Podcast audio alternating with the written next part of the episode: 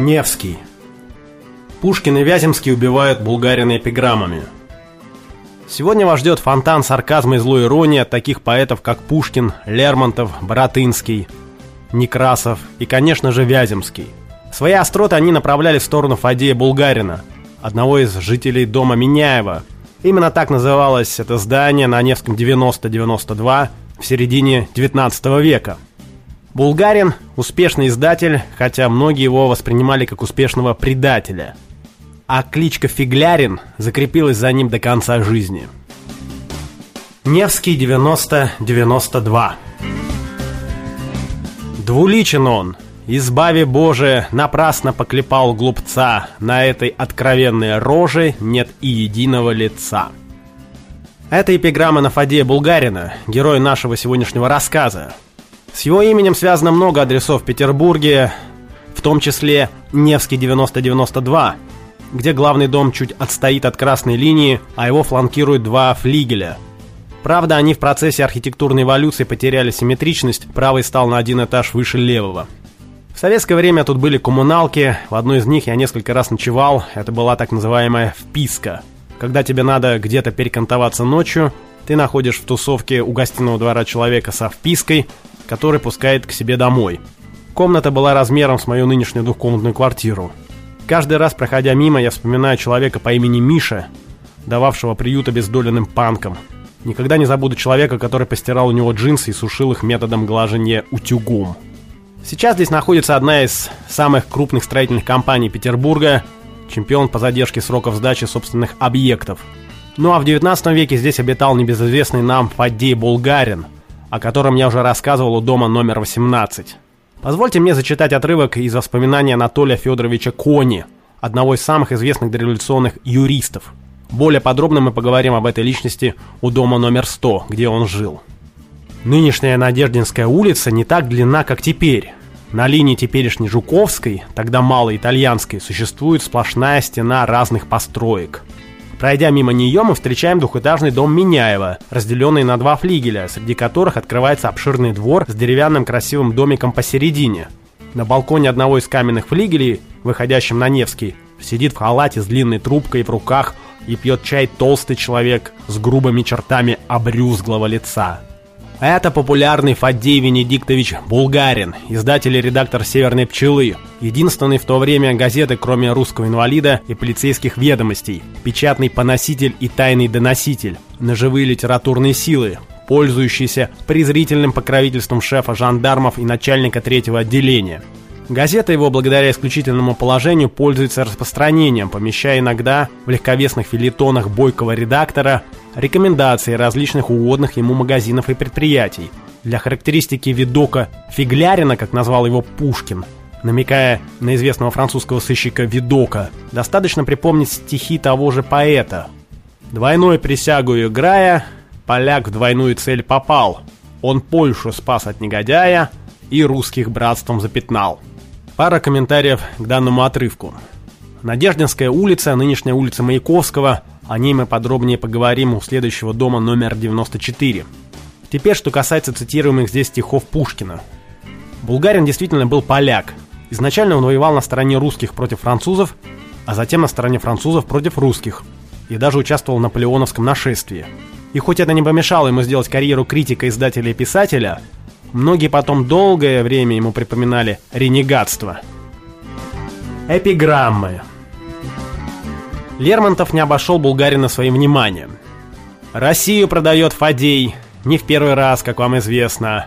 Пожалуй, он продаст жену, детей, и мир земной, и рай небесный. Он совесть бы продал за сходную цену, да жаль заложено в казну». Вдогонку Некрасов. «Не страшитесь с ним союза, не разладитесь никак. Он с французом за француза, с поляком он сам поляк.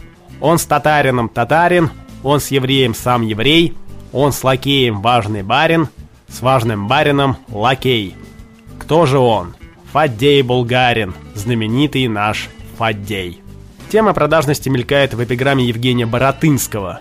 Поверьте мне, фиглярин-моралист нам говорит преумиленным слогом – не должно красть, кто на руку не чист, перед людьми грешит и перед Богом. Не надо бы в суде кривить душой, Нехорошо живиться клеветой. Временщику подслуживаться низко. Честь, братцы, честь дороже нам всего. Ну что ж, бог с ним, все это к правде близко, окажется иного для него. Догонку эпиграммы, которая долгое время приписывалась Боротынскому, Пушкину, а на самом деле она вышла из-под пера Вяземского.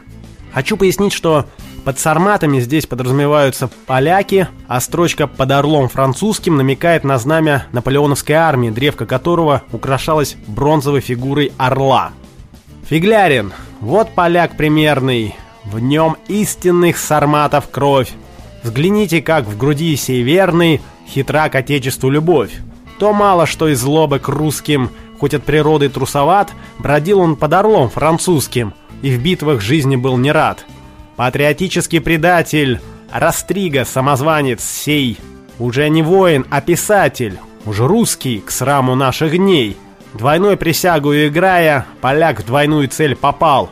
Он Польшу спас от негодяя и русских братством запятнал.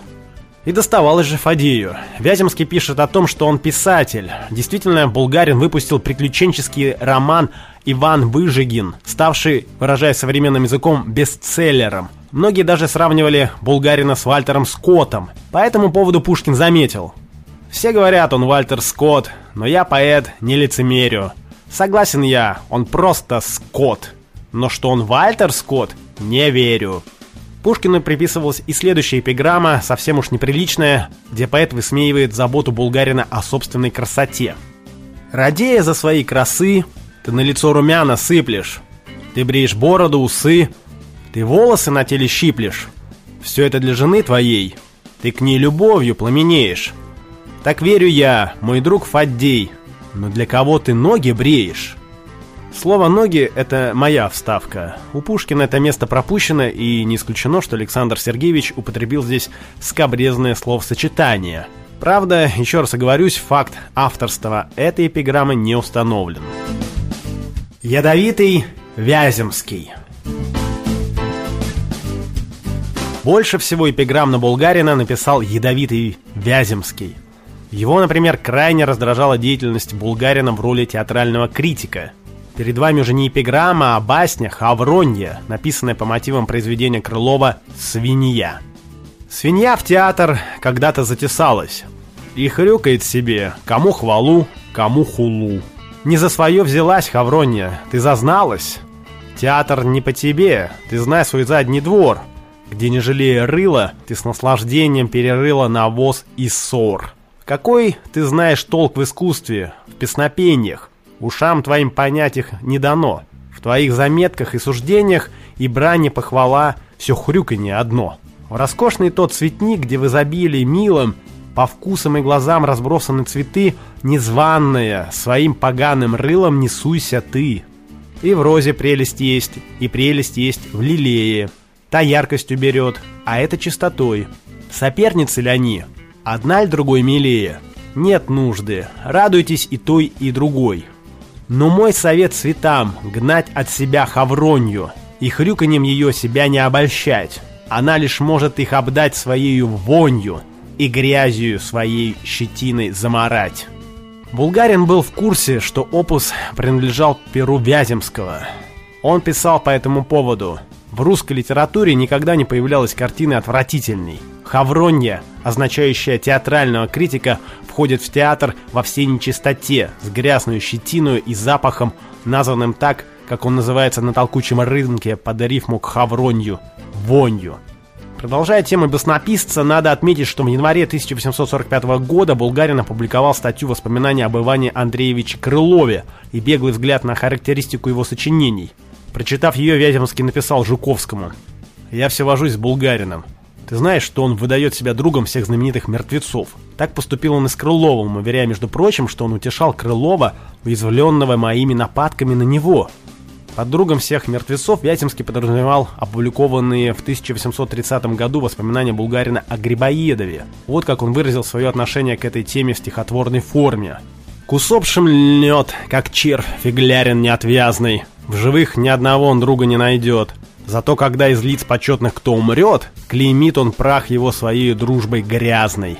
Так что же, тут расчет. Он с прибылью двойной. презрение от живых на мертвых вымещает. И чтобы нажить друзей, как Чичиков другой, он души мертвые скупает. В 1842 году Булгарин издавал сборник очерков «Комары. Всякая всячина». И по этому поводу прошелся Вяземский в своей эпиграмме «Комар и клоп». Комар твой не комар, а разве клоп вонючий? Комар-остряк, шалун и бойкий и летучий, воздушная юла, крылатый бес, пострел. Нет дома, нет палат, куда бы он ни влетел, со всеми везде он нагло куролесит и дразнит и язвит, и хоть кого так взбесит. А то, что с нежной любовью создал ты, чтоб в чаде вылились отцовские черты, сей отпечаток твой и вывеска живая — есть злая гадина, без крыльев и немая, ее разводит вонь, нечистота и тьма. Всей дряни входа нет в опрятные дома, а разве в грязную и подлую кануру, где производишь ты свою литературу? Убийственно, надо признаться. Честно говоря, хочется прямо встать немного на защиту Булгарина. Тем более, что в советское время на него навесили немало ярлыков, которых он, в общем-то, и не заслуживает.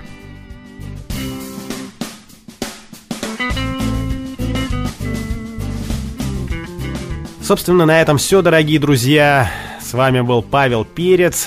Читайте стихи, эпиграммы забавные и острые. А мы услышимся с вами в следующий раз и продолжим экскурсию по Невскому проспекту. Пока!